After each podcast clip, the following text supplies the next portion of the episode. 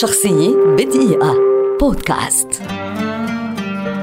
جيرد مولر لاعب كرة قدم ألماني شهير، ولد عام ألف وتسعمائة وخمسة وأربعين ويعد واحدا من أساطير الكرة الألمانية والعالمية عبر التاريخ.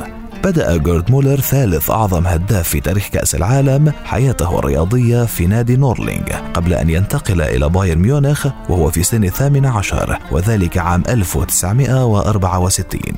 انضم للمنتخب الألماني عام ألف وتسعمائة وستة وستين وأظهر مهارة كبيرة في تسجيل الأهداف، ففي اثنتين وستين مباراة دولية تمكن من تسجيل ثمانية وستين هدفا، وهو رقم قياسي حطمه مواطنه كلوزي عام ألفين وأربعة عشر.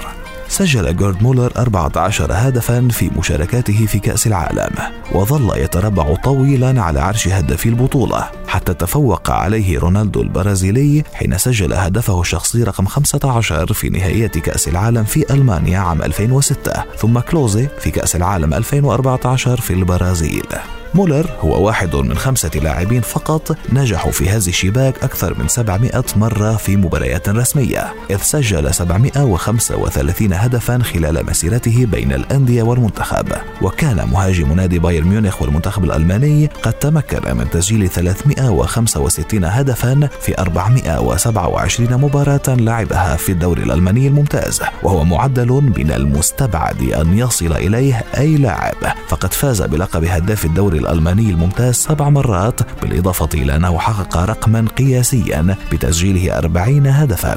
وقد شهدت سنة ألف وتسعمائة وخمسة وستين صعود بايرن ميونخ إلى الدوري الألماني الممتاز بفضل جهود مولر وساب ماير وفرانس بيكنباور، وهو الثلاثي الذي أوصل الفريق البافاري إلى العالمية.